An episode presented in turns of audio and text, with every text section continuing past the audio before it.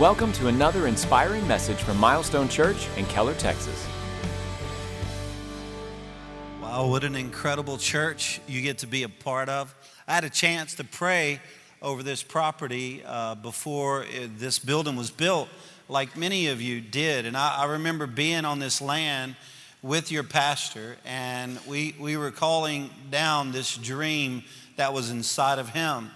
And, uh, you know, I've been able to meet a lot of pastors through the years, but the hand of God is on this church and on your pastor. And I came here to ask you, don't mess it up, all right? And uh, I'm a Cajun from Louisiana, which means you're not going to learn anything from me, but you're going to have a good time. and uh, takes me two hours to watch 60 Minutes. It's because I'll eat anything that lives in a ditch. How many like Cajun food? Come on, my cousin's up in the house. Yeah. Uh, but there is something about your, your pastor, the staff. Uh, I, I tell you, it's unique. It, they have integrity, which is very important in ministry, isn't that right? But they're also humble and they're loaded with vision. A lot of times when the Lord blesses a church and it starts growing, uh, it's easy to become prideful and think, wow, you know, we know what we're doing. But when I'm around your staff, even though they do know what they're doing, they act like they don't. And, uh, and I'm just telling you, that's extremely encouraging. But the vision of Pastor Jeff, and I've spoken to him, it's never been for 20% of the people that come here to find their calling. It's always been for all. And, uh, and, and because of that, I, I decided to pick, pick a topic right in the middle of these stories for the summer uh, to, to pick a topic that I know will interrupt your story. And uh, it's a topic that's very important to the Lord because He spoke about it more than any other topic, really. It's the most reoccurring topic throughout the scripture, and it's the topic of fear. So I'm going to hit this hard. We're going to have a good time talking about it. But, but I do want to let you know that this is, there's going to be times when you're going to think, man, I wish so and so would hear this talk because it, it, it's, it's all over the, the reality of where we all live. But I want to I want to ask you to resist the urge of that and for you to take this one personally. Like, take it personally. Like, how about you with fear? How, how is your confidence? How secure are you in your walk? And I, I, want you to resist thinking about other people, and I want you to get personal with this one. Like, like in your life, how's it going for you? And the reason why I struggle sometimes with this whole deal of fear is because, still to this day, because the way that I was raised, the church I was raised in, it was completely different than this church. In the earlier service, when I was worshiping God on the front row, I was thinking, man, if I would have had this church to grow up in, it would have been completely different because the church I grew up in, there, w- there was really very little presence of God and a whole lot of judgmentalism. Like everyone at that church hated everybody else at that church. And the meanest person at the church was my Sunday school teacher. And when I was eight years old, it was a bummer to go to that class. And I remember she would point, her finger was 30 foot long I know that because that was the dimensions of the class, and I would try to get up against the back wall, and she would point at me and tell me I was going to hell. And she talked about hell like how hot it was. She talked about hell like she was born and raised in hell. and and uh, one time she said, Don't you want to go to heaven? And I said, Not if you're going to be there. so we struggled in our relationship in a huge way. And uh, but so through the years, let me let me zero this down. I've never known, and I struggle to this day. As a kid, I, I didn't think God loved me. It's like funny to talk about my Sunday school teacher now, but when you're eight years old and you think that God wants you out and not in, how do you think your prayer life's going to come together then? How much confidence do you think I had in my dreams with God compared to my dreams without Him? I never knew that He wanted to use me. Well, the fear that is associated with that. I remember when my mom and dad went through divorce when I was in uh, junior high, and I remember thinking it's probably because of me. I, I remember having a pain in my side that was not even a major issue, but when I was in the 10th grade, I remember this pain, and I, and I thought, it's got to be cancer. God hates me. So, I don't know how it's going for you with fear, but here's, here's where I've noticed a lot of people end up landing. Like, like here's a, a typical prayer that has theology uh, mistakes in it. A, a typical prayer might be, Lord, do something in my life someday. Lord, would you do something in, in my life? That sounds so cool and so pure, but it's your move. And you will not make a move like what God is asking for you to do is going to be intimidating because He's a big God. He's not going to ask you to do something that's cake like you can do with, with Him or without Him. It's going to be something that's going to overwhelm you and it's going to cause you to freak out. And if you live in your soul and in your brain, you're going to lose this deal. Like you're going to you're going to you're going to quit. So you may be going to heaven, but you're not enjoying the trip because the call that you have in your life it's going to intimidate you. And interesting enough most of our fears are similar to our anointing like we're most afraid where we are most called. Like the thing that you're really called to do is probably where you're most afraid. And fear will make you look ridiculous and dumb. Like when my, my wife we had our first child uh, she, she, you know, she was pregnant, and uh, through the months, she, you know, I was gearing up for this big day.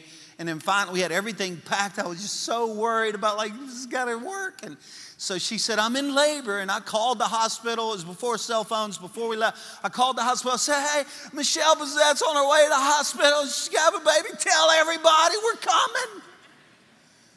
And then they said, Is this her first child? I said, No, this is her husband. And it just got worse from there. So I want to talk to you about this whole deal. Be not afraid. Listen, please, be not afraid. If you've made mistakes, stop looking back. As a pastor, I have people that come through my office, and you know, I, I don't love people as much as Pastor Jeff, but I, I love people.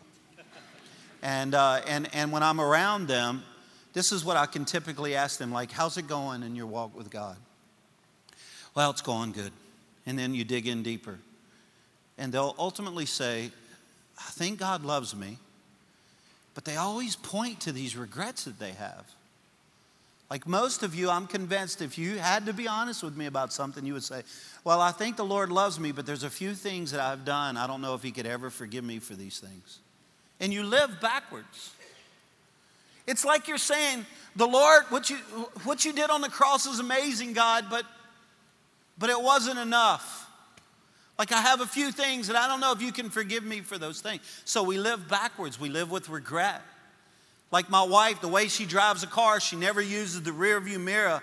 And I always, because when I get in her car, I can see my feet in her rear view mirror. And I said, Baby, you ought to use the mirrors, they'll help you. She goes, No, I'm not driving that way, I'm driving that way. And that's a bad driving strategy but it's a great kingdom strategy, and most of us do not have it. So let me just put everybody on the same page because you all have issues. If you don't think you have an issue, that's your issue. How many of you have lied before, big time? Look at this church. If you didn't raise your hand, you're lying now. And God will kill you. Hell is hot. Don't you want to go to heaven? How many of you have ever stole anything, like a church ink pen? How many of you have ever procrastinated too much? The real procrastinators will raise their hand later, just, just for no reason. We've all made mistakes, and this is what we tend to do is to look back. So, so I'm, I'm asking you not to look back. Like, like, what are you attempting to do in your life? If the God doesn't help you with it, you're definitely going to fail.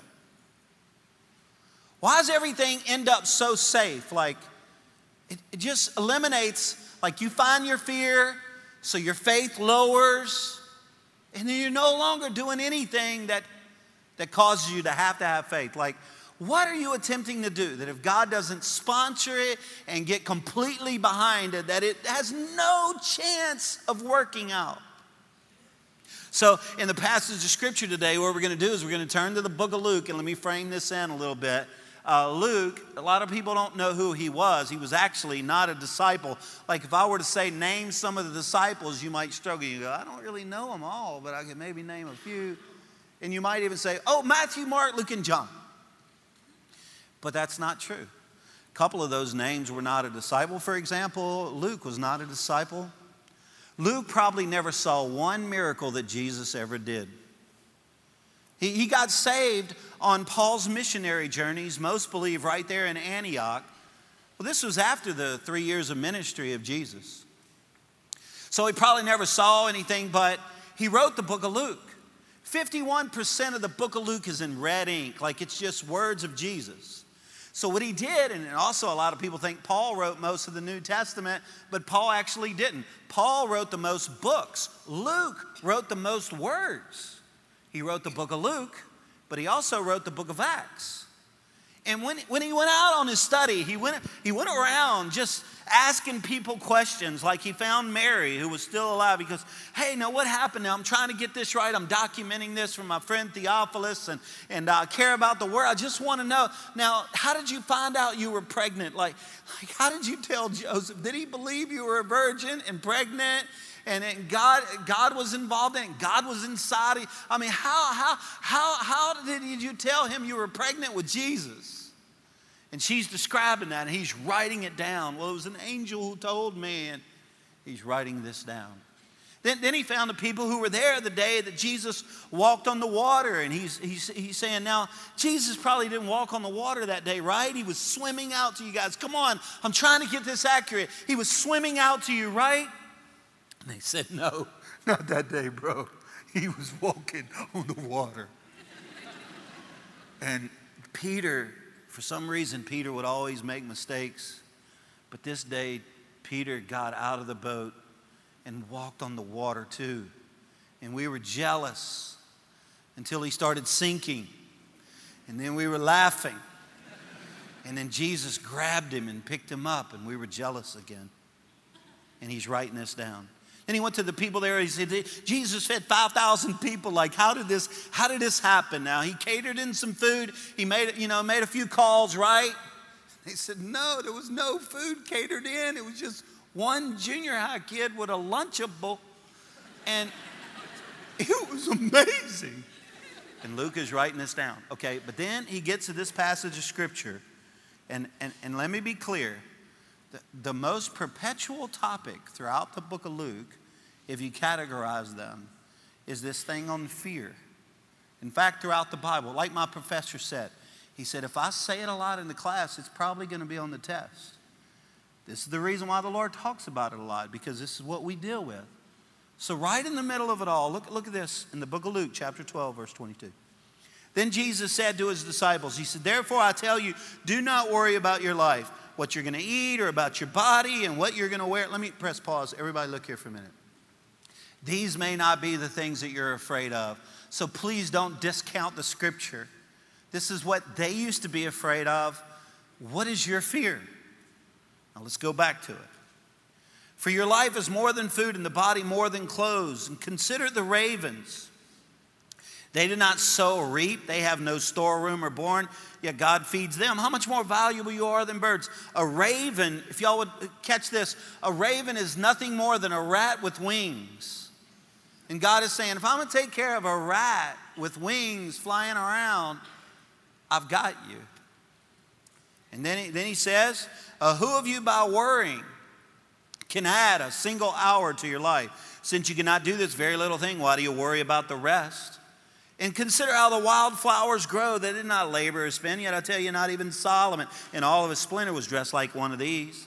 If that is how God clothes the grass, the field which is here today and tomorrow is thrown into the fire, how much more will he clothe you? You of little faith. This is words of Jesus, so catch this. And do not set your heart on what you're going to eat or drink, and do not worry, worry about. Do not worry about it. For the pagan world runs after all such things, and your Father, everybody say Father, because we're going to land there. He knows that you need them, but seek His kingdom, and these things will be given to you as well. Do not be afraid, little Father. for your Father has been pleased to give you the kingdom. Okay. How many of you, you either raising a child or more than one child now, or you have at some point in your life, would you raise your hand? Okay, if you're raising kids, because I had one strong willed child, whew, man, she, she doesn't live home anymore and it's party time. But I love my kids, and there are times where you just tell them something that's like a, uh, a tip of the day, like, like it's not that important, but it, but it probably would help them if they would remember. Like, don't forget your lunch, or close the door, or, or tell your teacher hello, or something like that. But there are other times where you call them over to you, close to you. You know this is true. And you get them right and you grab them by the face. You don't try to hurt them, but you want them to look at you. Look at me. And they will not. Look at me.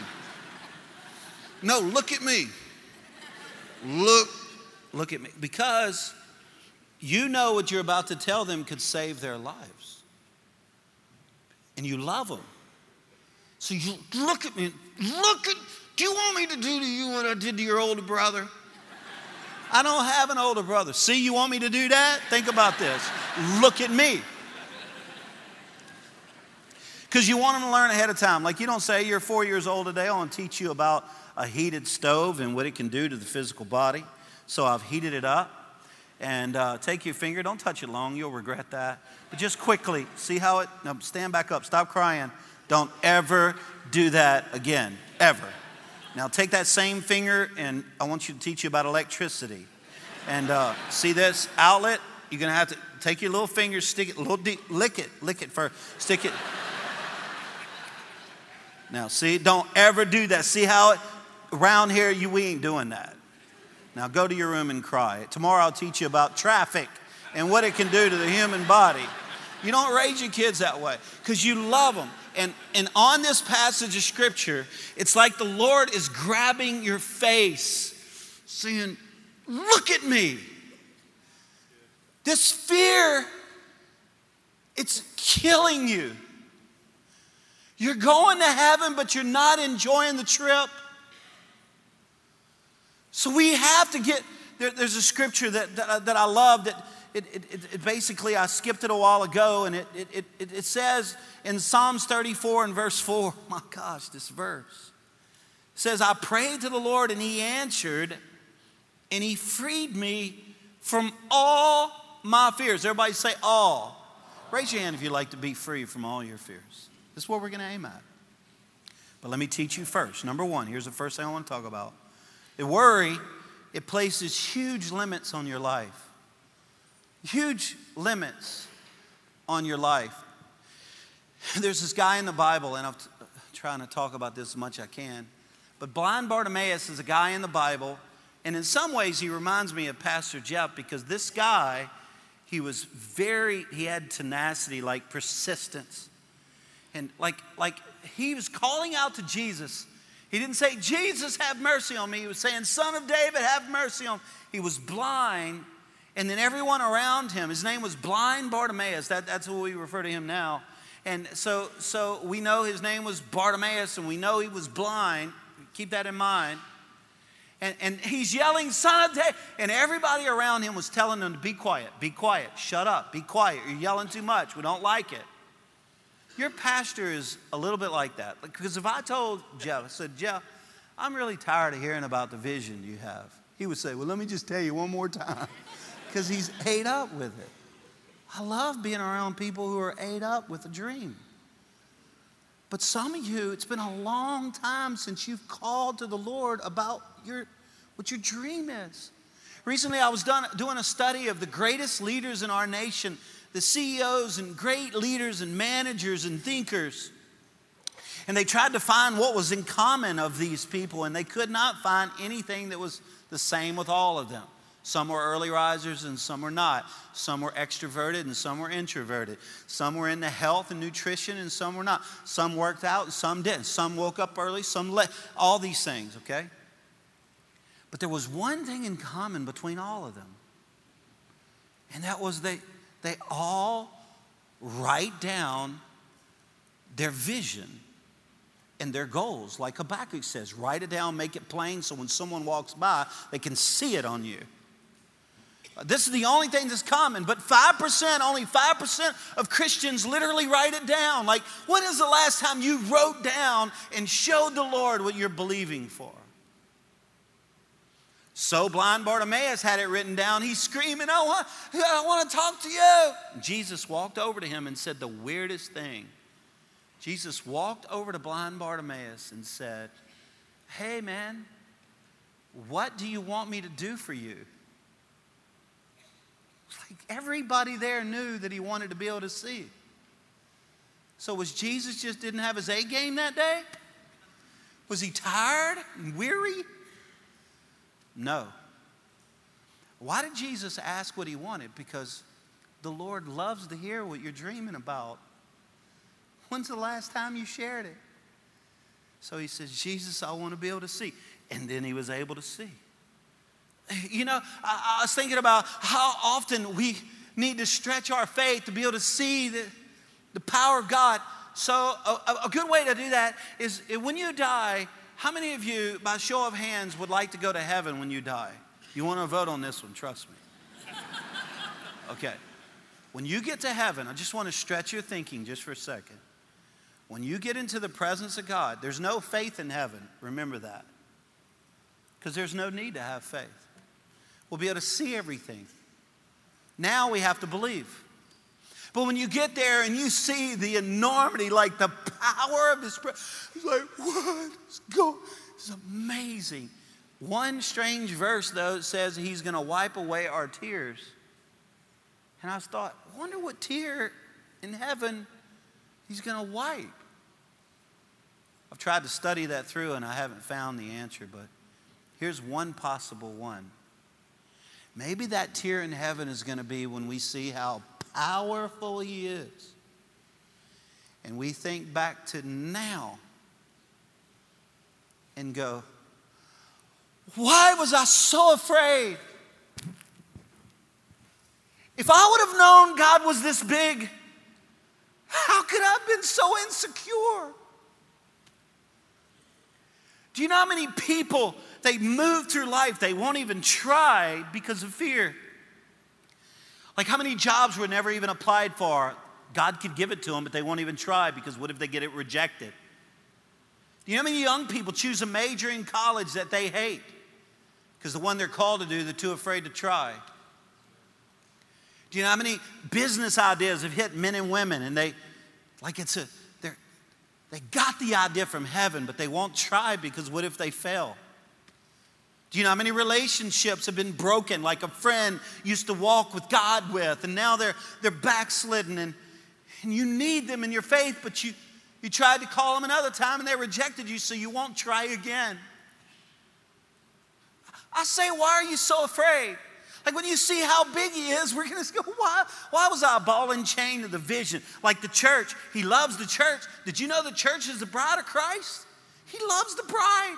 If you come to my home and you say, Rick, I love you, but I hate your bride, I'm going to pepper spray you.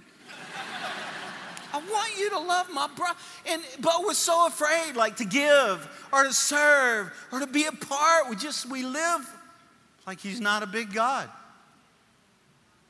One day, he told the disciples, he said, Hey, brothers, let's get in the boat. We're going to go to the other side. And they got in the boat, and as they were moving along, they got hit by a storm. I promise you, you're either in a storm, or you just came out of one, or you're just about to go into one. That's not a negative thing because Jesus said, In this world, you're going to have storms and trouble, but I've overcome like I'll deliver you from them all. But you got to trust me. So they're in the boat, and the storm started hitting. And then, uh, very interesting what they said. They're about to die. And, and they look over, and Jesus was sleeping. And what they said to the Lord is exactly what fear says in you. It's probably said it in the last 24 hours. They, they went over, and one of them, and I don't know which one it is, it's not written, but one of them shook Jesus, and Jesus woke up. He said, Jesus, we're going to die. We're in a storm. Next sentence is the way we think when we're afraid. Don't you care? You don't care, do you? This is what fear does. And Jesus stood up and he looked at the storm and he said, Peace, be still. Everything, just total peace. And he looked over at them and he said, Why are you so afraid? I told you we were going to the other side. Why are you so afraid? I, just want to encourage you to, to be a person that, that believes again. Like Joseph was a dreamer in the Bible, and the Bible says that his brothers, when they were far away, they looked and they go, Look, the, the, the dreamer's coming. You can tell from up close and far away who's dreaming and who's not. It's tough to be in a marriage when your spouse has lost their dream. It's tough to have a teenager where they've lost their dream. It's tough to have a parent when they've lost their dream. It's tough to work for a business where they've lost their dream. It's tough to have an employee who has no dream. It's tough, it's difficult for someone to have no purpose, like they're aiming at nothing. Number two. By the way, we're all, if you're born again, you get to go to heaven. That's good news. We're all going to die. You can Google it when you get home. Even you health nuts, like my wife, always tell us, so babe, you, only difference between you and I is you're to die with a nasty taste in your mouth. but I'm going with Reese's peanut butter cups. Bam. Number two, seeking God's kingdom first gives us an unintimidating view. I read this verse earlier. For the pagan world runs after all such things, and your Father knows that you need them. Say, Father again. But look at this. Then it says, But seek his kingdom and these things will be given to you as well. Let's look at some of the heroes of the faith and see if anybody in the Bible ever struggled with fear. Like Jonah, he was asked to go to this one city, he went in the exact opposite direction. What about Noah? Yes, he built a boat, but he got into a place of discouragement. He ended up being the father of all drunks. What about Abraham? He was told that he was going to have a lot of kids. It wasn't working. He tried a different plan. Whew, monumental mess there. But then when he's 100 years old, the Lord showed up and said, He's 100, his wife is 100. And the Lord showed up and said, Go to Babies R Us, you're to have kids now. He's 100. That's nasty.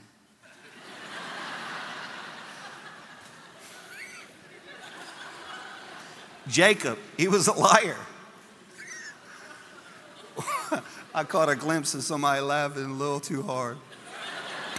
He's like, spit up a little bit. Gideon was afraid. He was in a hole in the ground. Oh gosh. He was in a hole in the ground, afraid of the enemy nation. And through a theophany, an angel looked over and said, He's hiding. He's threshing wheat, which is where you throw the wheat up into the wind. You're supposed to be above ground. And it separates the wind from the wheat and the dirt. And, and you do it again and again until you have pure wheat. He was doing it in a hole in the ground because the enemy nation was coming in and he was just a wimp. And an angel looked over into the hole and said, God called me to get you. You're a mighty warrior. He's like, What? I'm the weakest in my family, and my family's the weakest in the entire tribe. But God got that man out of the hole. One of the greatest leaders ever.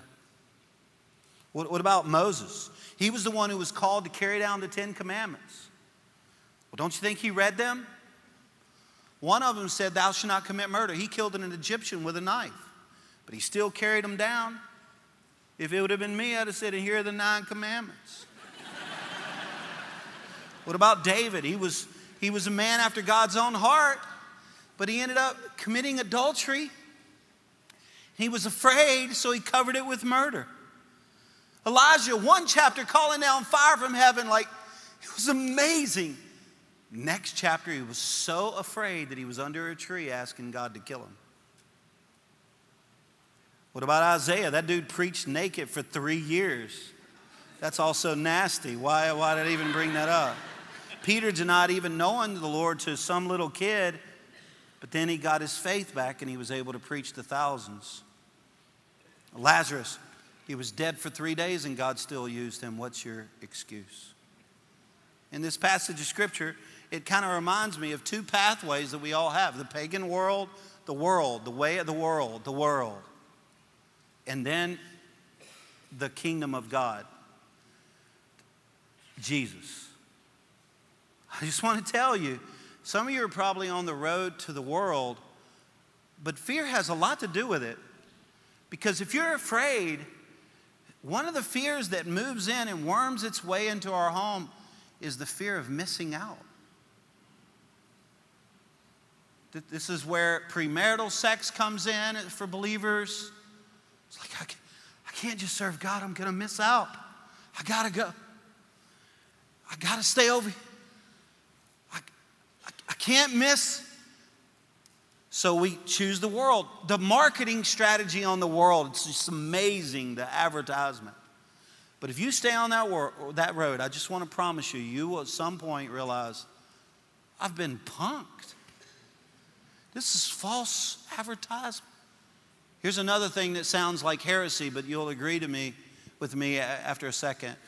If you choose the world, you're going to have a blast for a season. But then you're going to just realize, man, what's going on? This is not, something's missing in my life. If you seek first the kingdom of God, the very things that caused you through fear to be on this road, the Bible says you seek first the kingdom of God and all things are added on. I've never seen anybody who served the Lord and at the end of their life, after serving God, I've just never seen it. Maybe one day it'll happen. Doubtful, but at the end of the life, I've never seen anybody say, Man, I just regret. I was serving the Lord and I had faith. I just regret. I, I wish I'd have killed more people. I wish I'd have smoked more pot. I, I wish I would have, I didn't spend any time in the world. I just really regret it. But I have seen so many people on this side with incredible regret. The problem is, fear gets you there, and then fear keeps you there because you think you've ruined your life.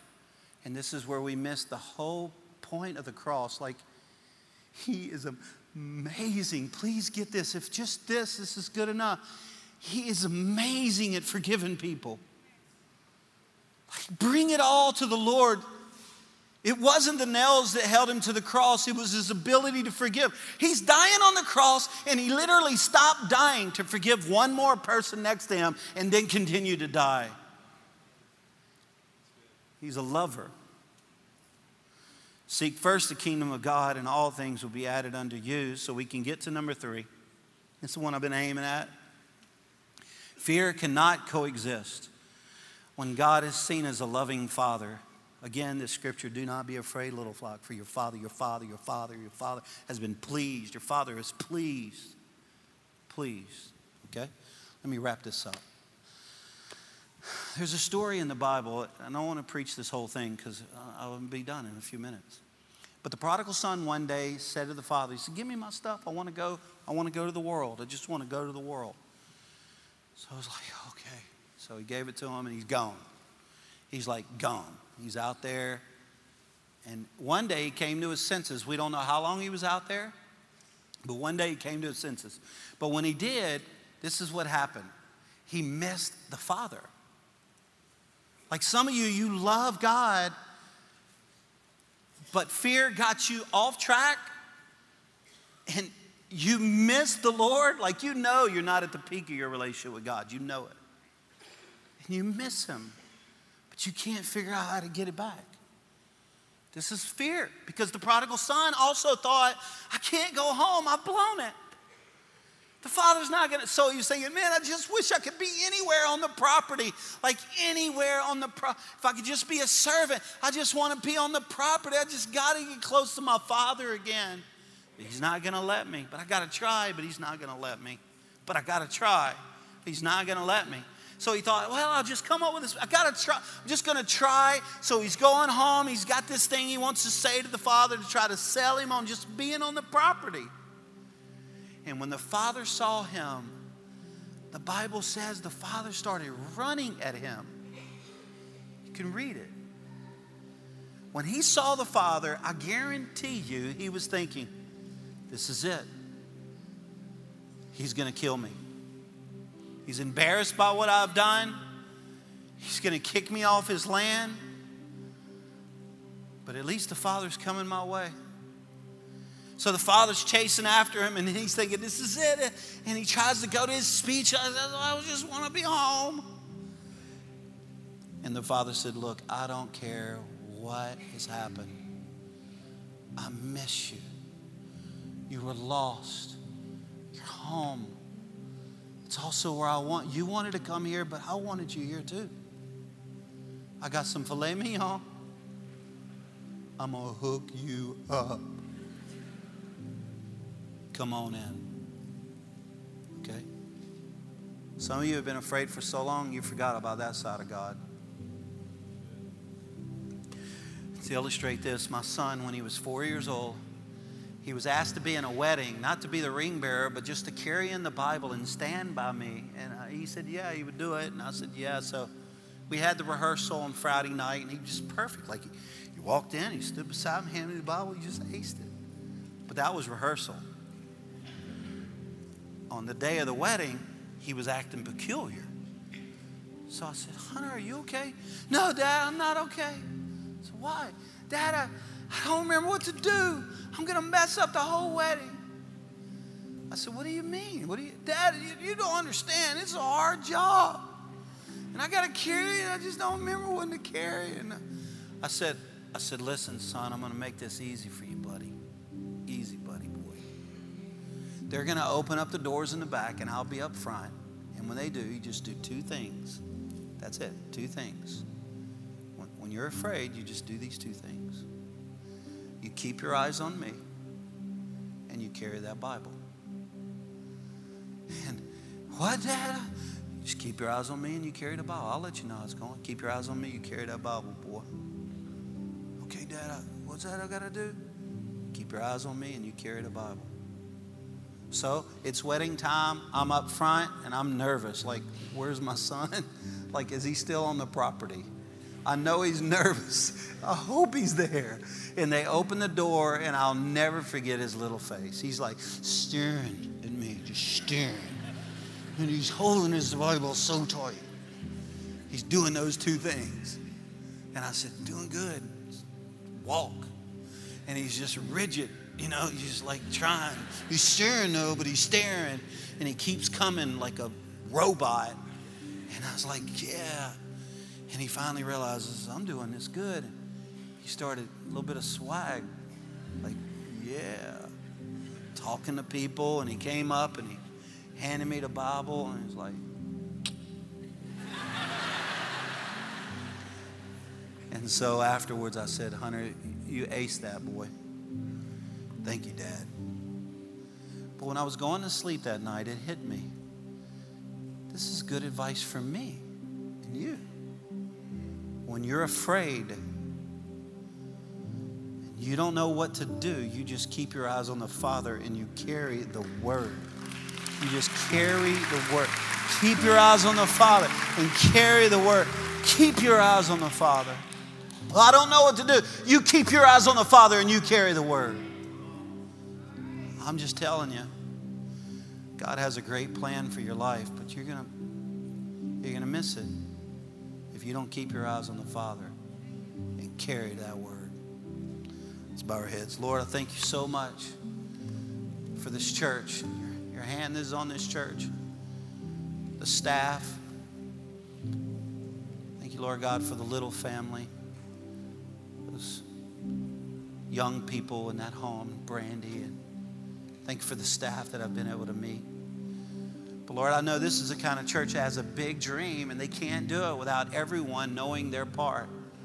So I'm asking for you, for your face to shine upon them, for them to be the head and not the tail, above and not beneath, and lenders and not borrowers, and confident. But Lord, we come against the spirit of fear. And I ask, Lord, anyone who's walking around broken, that they're healed in Jesus' name. Lord, please give them back their edge. They want to be home with the Father. Lord, tell them what your call is again for them. So we repent of our fear and we plead for faith again. We've got a lot to do, and we've got to have you to do it. So thank you, oh God, in Jesus' name. Amen. Thanks a lot. Thanks for listening to this message from Milestone Church. We hope it's been an encouragement for you today. We invite you to listen to other messages on this podcast or discover who we are by visiting our website at milestonechurch.com.